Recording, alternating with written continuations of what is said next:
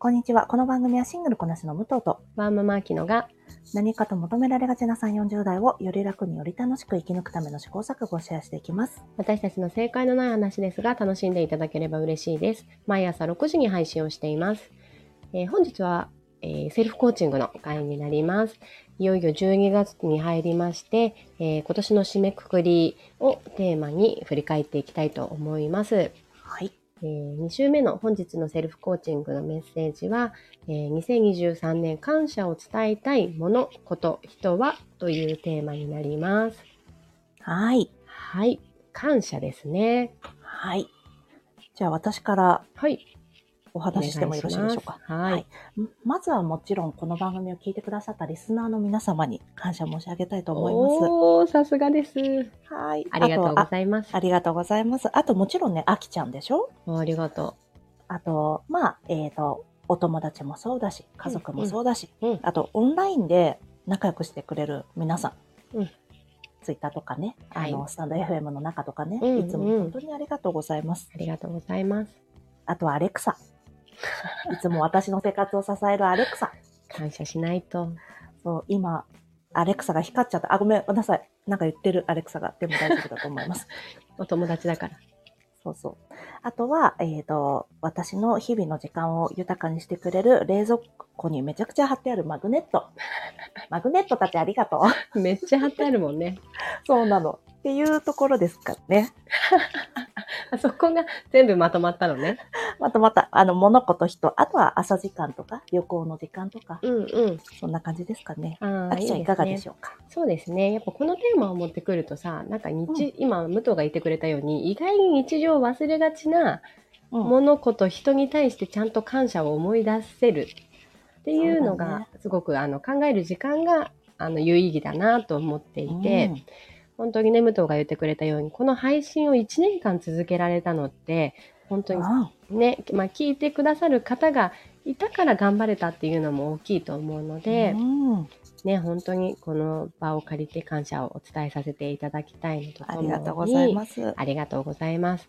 あとは、まあ、もちろんね、あの、武藤にも本当にありがとうだし、家族にもありがとうなんですが、うんこの1年考えて、もう超ありがとうって思ったのは、うんやっぱりね、私、あの、出産後の産院のスタッフさんたちですね。ああ、ありがとうございます。本当本に。当にありがとうございます。って思ってますこれは私がお友達であっても介入できないところですから、本当にありがとうございます。あきちゃんのか体を支えてくれて。やっぱりね、あの、心身ともに疲労を抱えてる時に支えてくれたものってさ、やっぱりありがとうっていう思いが強くなるので、心の底からフロムマイハートですよ。本当にそう。だってもう3食作ってくれてさ、まあ、体のケアをしてくれて、あとうん何より今回の産院さん、産院が、あの、夜間も、もう預けてください、お子さんもこっちで見ますから、みたいな姿勢の産院だったわけよ。ああ、嬉しいね。そう、これって多分、場所によって、あの、ね、方針が、あの、できる限りお母さんと赤ちゃんは一緒に過ごしてくださいね、みたいなところもあるからさ。あるよ。あるよね。うん。いいよ。もう退院したら毎日一緒だから。そうだよ。そう、まさにね。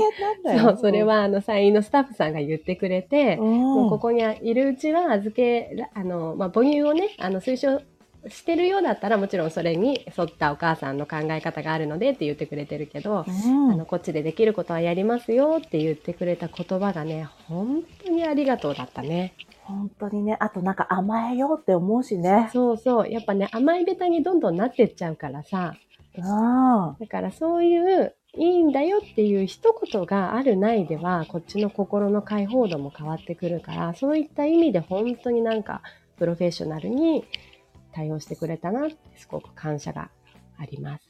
本当ですね。はい。やっぱり弱ってる時の優しさは染みますよしね。みますようんとね、思いましたが、なんかそう思うとあれだったな、ごめんね、あの、話を蒸し返しちゃうようだった、うんうんようだけどさ、武藤が失恋で弱ってた時私ちゃんとあの、全然サポートできなかったなって反省もね、思った。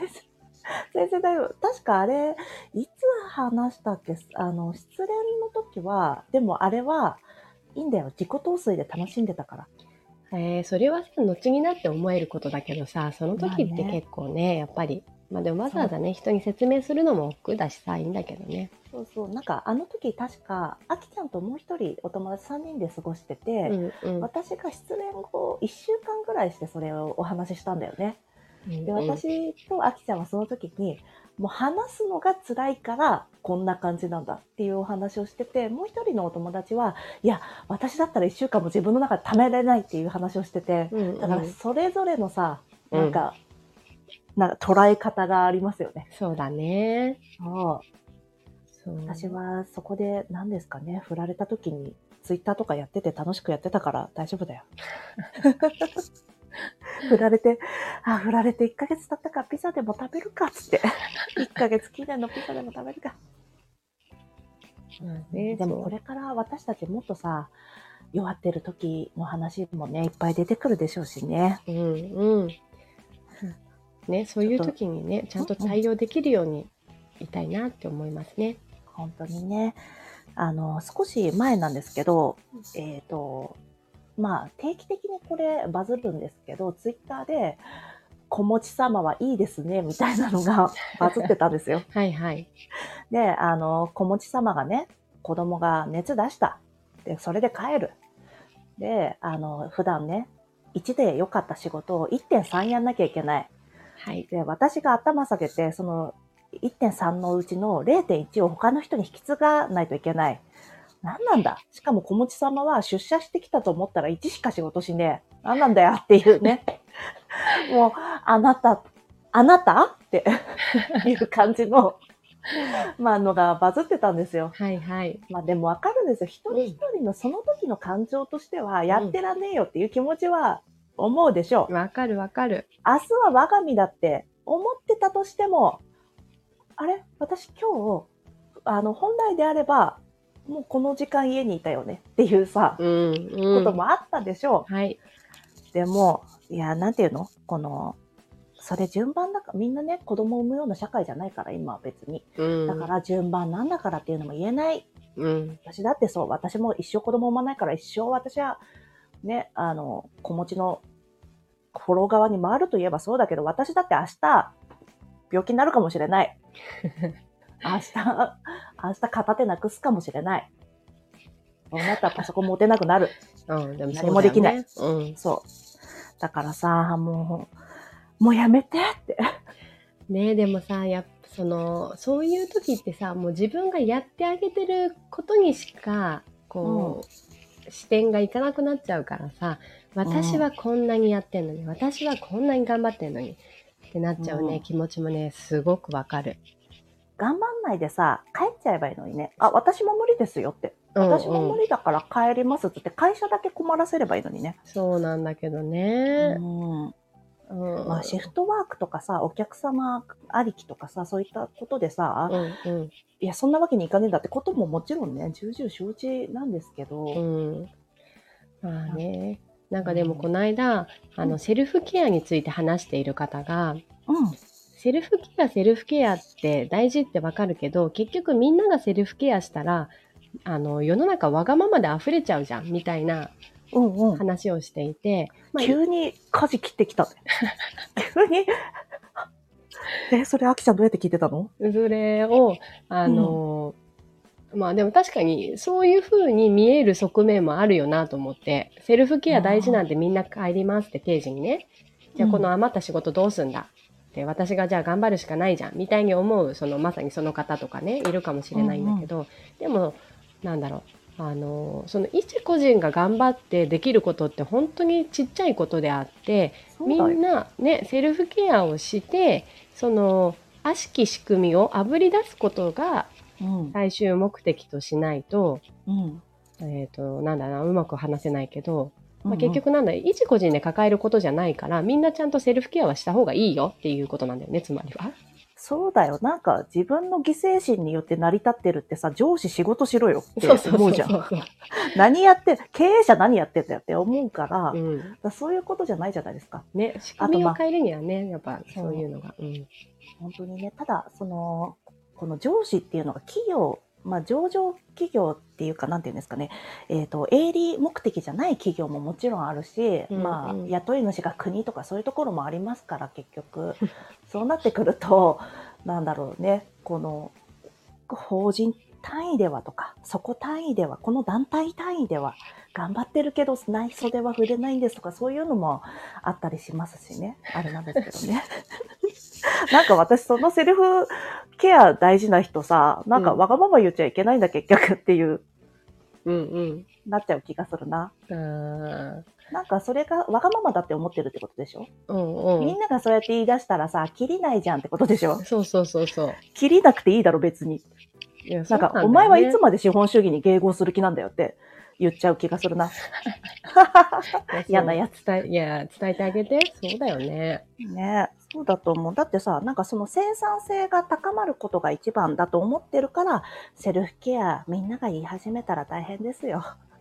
どうなっちゃうんですか？そうしたらってことでしょ？そうそうそう。それがまかり通る社会にした方がいいじゃん。ほんとそうだよね。うん。